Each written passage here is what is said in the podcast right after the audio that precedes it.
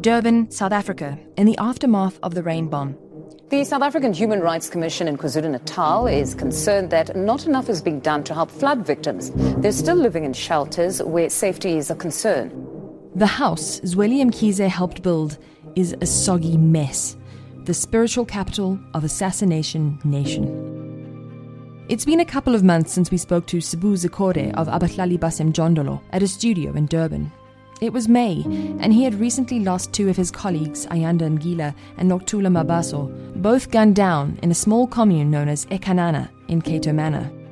Three and a half months later, on August fifth, the grassroots shack dwellers movement experienced yet another devastating loss. twenty-eight-year-old activist and Abahlali leader Lindokuhle Mguni and his girlfriend were sleeping in their dwelling in the commune when gunmen broke in and opened fire on them. Mguni had witnessed Ngila's shooting and spoke openly about his fear of reprisals in the weeks before he faced the guns himself. Mguni died on the scene. His girlfriend survived. Here's Mguni speaking just weeks before his assassination. We used to talk a lot about death because we knew very well that someday luck won't be on our side. They will kill us. It's socialism or death. The young man's death marks the twenty-fourth assassination of Abahlali leaders since its founding in two thousand five. No one feels this loss more keenly than its leader, S'bu Zikode. Losing someone of that caliber hurts. We're torn apart. We knew that his contribution was not just for his own liberation, but for the liberation of many people in South Africa and abroad. So losing someone like that, I am reminded of the quotes from the famous intellectual Frantz Fanon, who once said, "Each generation must discover its mission, fulfill it or betray it." It's a moment of do or die.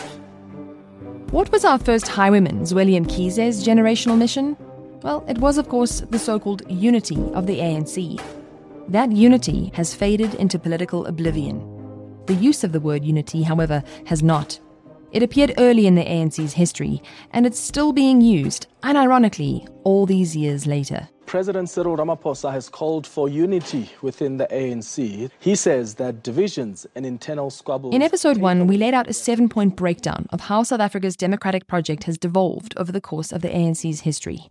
One of the most severe tests of the party's unity came early in the third phase of that progression, the corruption that creeps into increasingly factionalized politics, which we started to see even as the A N C government was just settling in behind their mahogany desks at the union buildings. As the new nation was taking shape during negotiations with the outgoing apartheid bosses, the major ideological figure emerging into the spotlight was Nelson Mandela's de facto prime minister, Thabo Mbeki. Mbeki is South African democracy's spectre, its Machiavelli, its impresario, its Wizard of Oz. The compromises Mbeki would end up making cleaved his party firmly in two, rendering the term unity meaningless and charting the perilous course the country finds itself on today. Daily Maverick presents The Highwaymen, a limited podcast series written and directed by Richard Poplack and Diana Neille, and produced with support from the Friedrich Naumann Foundation. The content may not necessarily reflect the Foundation's views or opinions. This is episode three. A rising tide lifts all super yachts. We put ourselves in the shoes of the other side. If we were the National Party, we would be very reluctant to lose power and therefore would fight against change.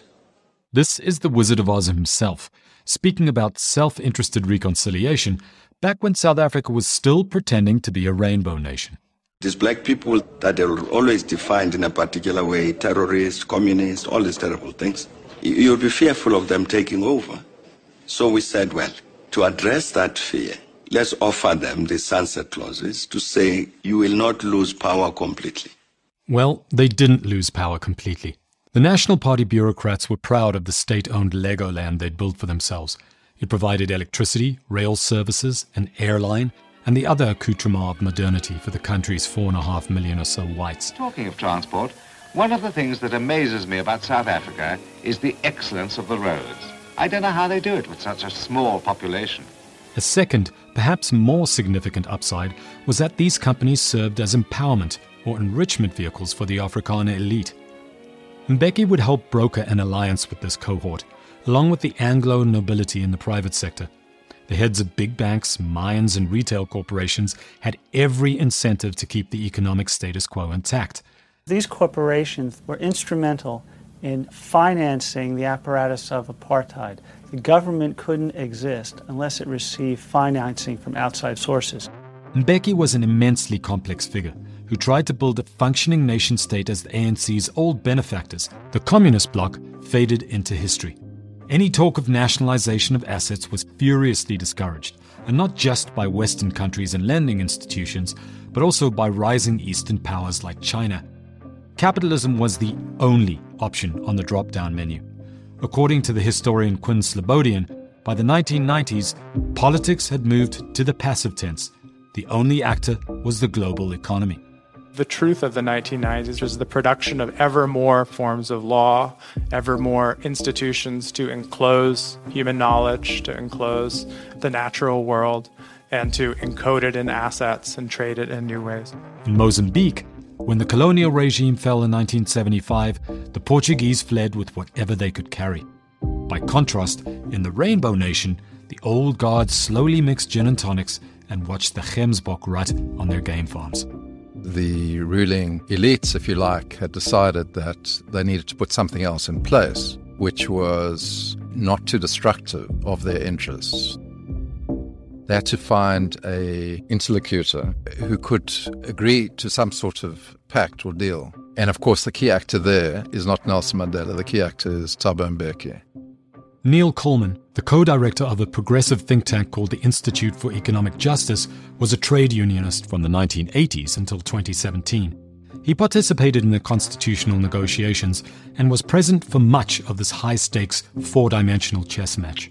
There we go to this notion of a Faustian pact. And the original sin is that pact.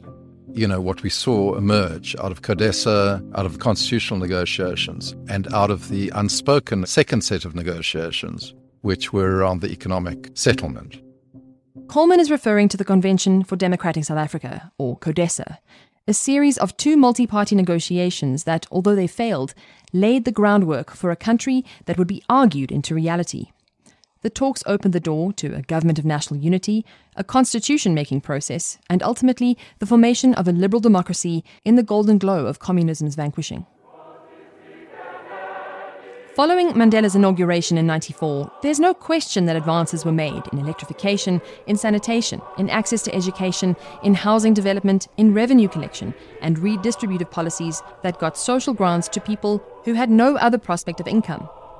But by nineteen ninety-six, Mbeki had produced a far more conservative, neoliberal framework for South Africa's future. Neoliberalism has been misconstrued as freeing up markets and reducing the size of the state. At best, this is only a partial definition. The neoliberal order was much more accurately described as a means of submitting to global institutions that protected capitalism from democracy. In this, Mbeki was a diehard neoliberal. He and his advisors believed in the transformative power of the new black elite and hoped that by enriching them, to loosely paraphrase U S President John F. Kennedy, there's an old saying that a rising tide lifts all the boats. A rising tide would lift all super yachts. You hear people saying, we want to live as the whites do. And when you ask, what does that mean? They say, we want to have a house which must be electrified, must have running water, I must be able to buy a T V set and run it off the mains. And that's their vision. You've got to impact on the standard of living of people in that way. Amazingly, following the brutality of apartheid, instead of an across-the-board commitment to economic fairness and redress, there was economic consolidation among white and black elites. This wasn't exactly long-term thinking, and it didn't just maintain the conditions of apartheid's underclass, it expanded the size of that underclass, while stunting its upward mobility. After all, not everyone could get a low-cost bank loan, a seat on a board, or a chunk of a mining company. Those left out would need to find other routes to wealth and comfort. You be the judge of how that's worked out. South Africa has been ranked the most unequal country in the world. That is out of one hundred sixty-four countries in the World Bank's Global Poverty Database. Over in K Z N, the only province not under the stewardship of the A N C at that point in nineteen ninety-four, Zweli Mkhize was made M E C of Health. It was a post he would hold for a decade. His brief was to perform so well that he would win the province for the A N C in nineteen ninety-nine and cement the province's role in national politics as a kingmaker.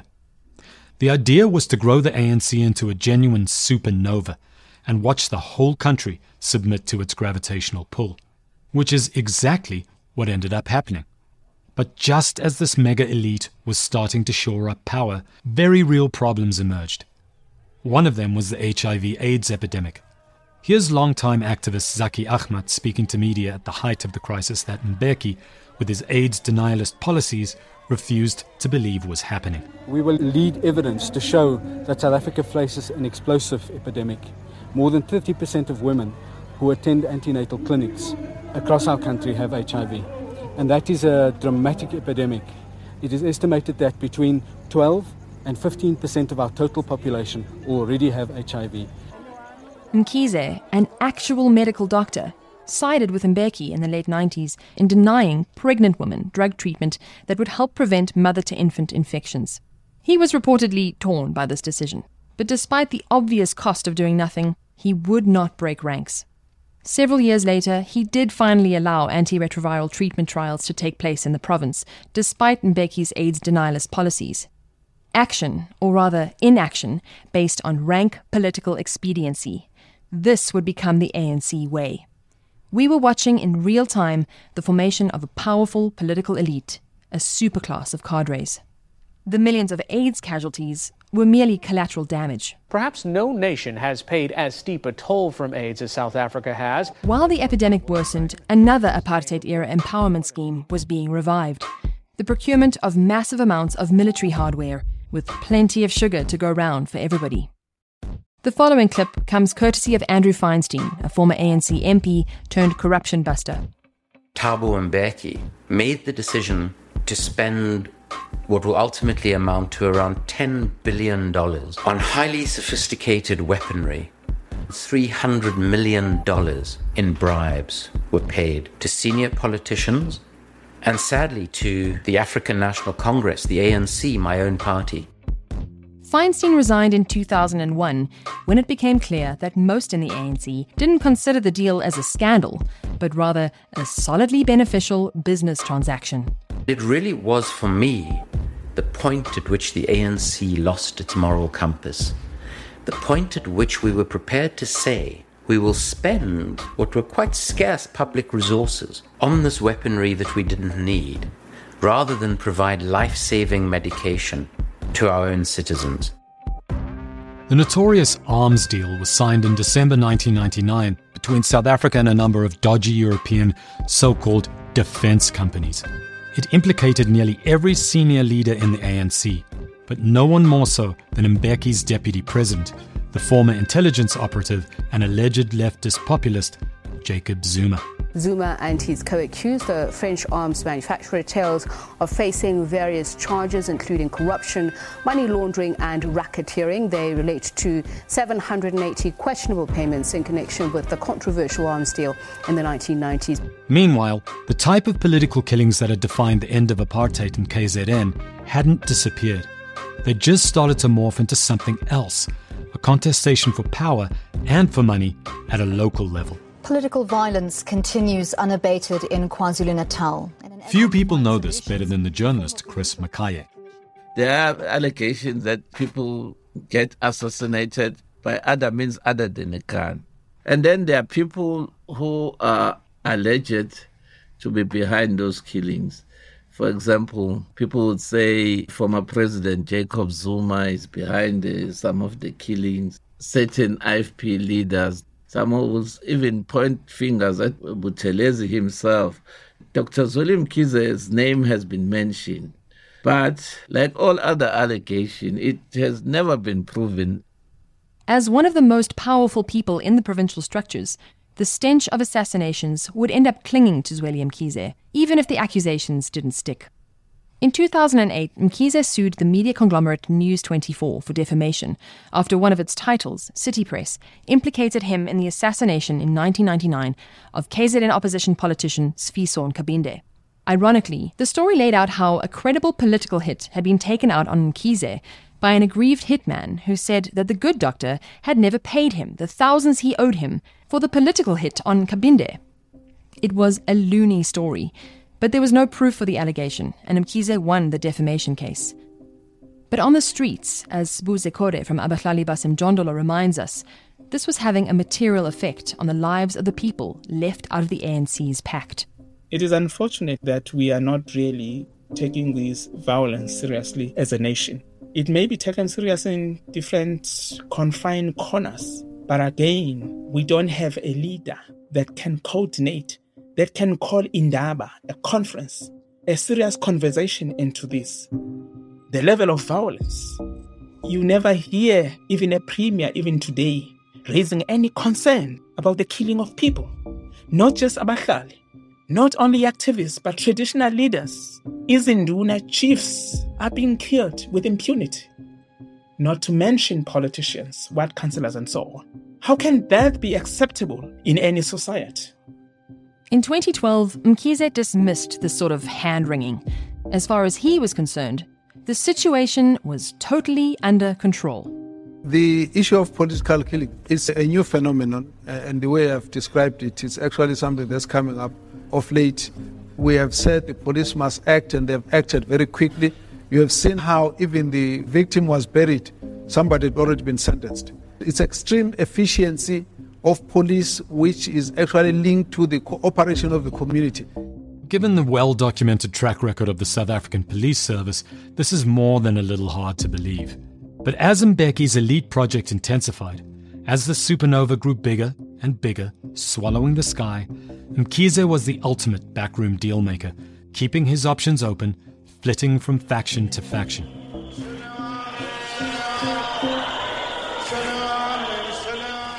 As Zuma became deeply embroiled in his battle with Thabo Mbeki, Mkhize was aiming to take control of K Z N.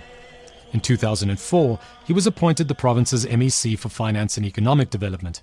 At the same time, he was also the chairperson of the A N C's National Education and Health Subcommittee. In two thousand five, it was time for him to engage in a cold war for provincial power.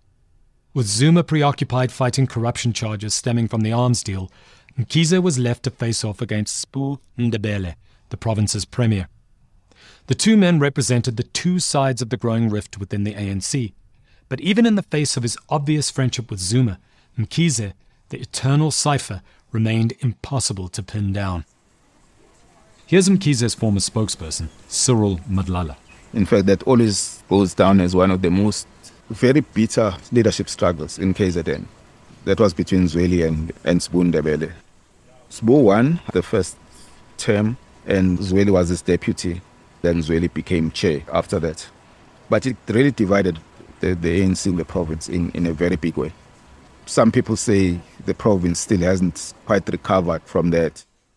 That would be an understatement. As Zuma lurched towards the presidency and victory over Mbeki, Mkhize won the day back in the home province. The number of votes received by Comrade Jacob Zuma, two thousand three hundred. As soon as they took over, they consolidated power, especially Zweli. I don't think there was anybody who would have contested him and won. They were fearful of contesting. With Zuma in power nationally and Mkhize in charge of basically everything at a provincial level, the Zuma faction of the A N C was in full control of the province. This was the party's moment to bring it into the twenty-first century, to entrench rule of law and wipe out factionalism. How did they do? As a government, as a premier, he didn't do anything that one can write home about. But we know that the M E Cs under him, they were so fearful of him. He knew how to use his powers. There were other hints in Mkhize's long reign of what was to come. Back when he was M E C for Finance and Economic Development in two thousand six, a scandal broke over an eleven point eight million rand loan.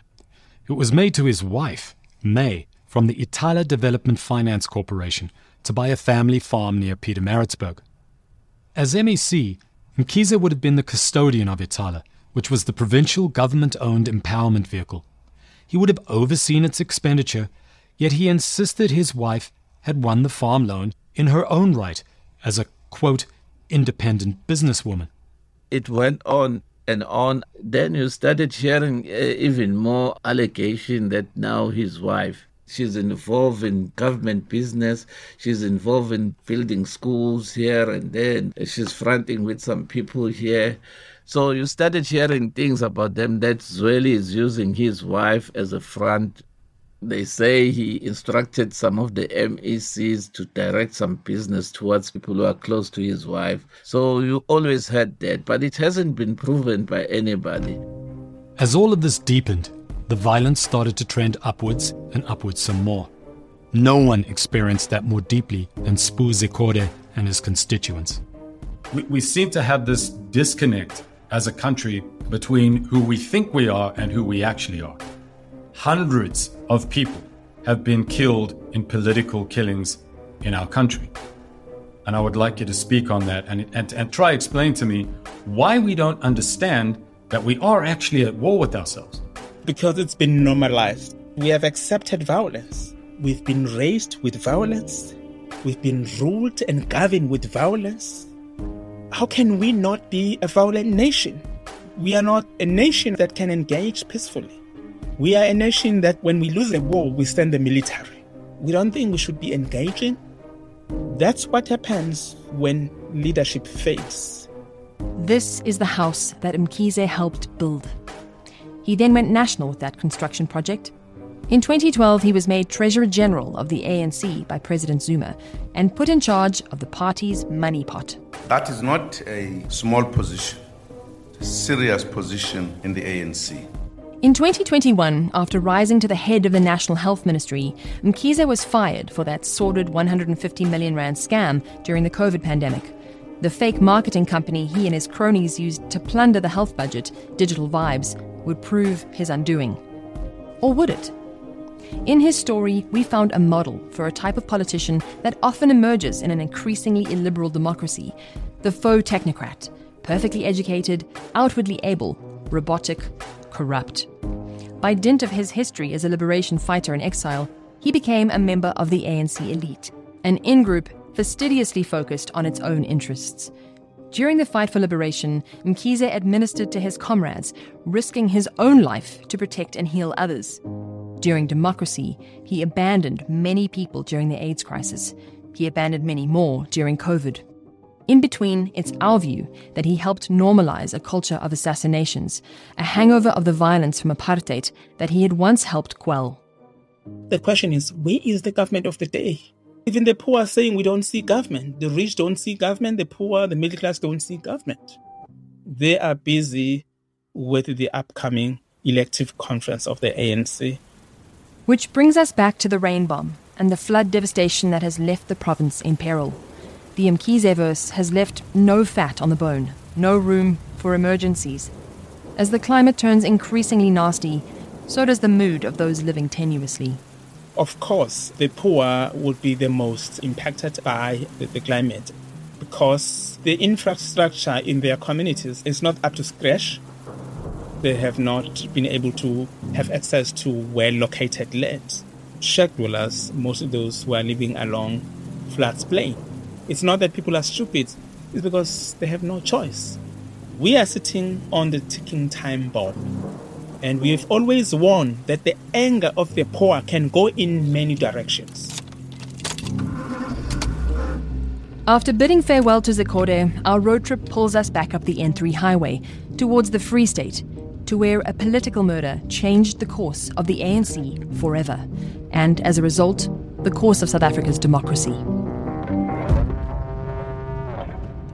The Highwaymen is written, produced and directed by Richard Poplack and Diana Neille, with editing and sound design by Bernard Kotze, Diana Neille and Tevya Turok Shapiro. The original soundtrack is written by Bernard Kotze. Our project manager is Catherine Kotze, and our marketing lead is Sarah Koopman. Fact-checking and editorial oversight by Sasha Wales-Smith, with transcriptions provided by Gloria Cooper. Additional voiceover by Ayanda Charlie. Our editor-in-chief is Branko Brikic, and our executive producer is Silly Kharalambis. Production of The Highwaymen was made possible with support from the Friedrich Naumann Foundation. The content may not necessarily reflect the Foundation's views or opinions. For additional archive and music credits, please visit Daily Maverick. New episodes of The Highwaymen drop weekly on Iono, Apple Podcasts, Spotify, or wherever you listen to podcasts. You can also listen to them on the Daily Maverick website. If you found this installment interesting, illuminating, or perhaps even a little life-changing, please consider leaving a review or sharing on social media.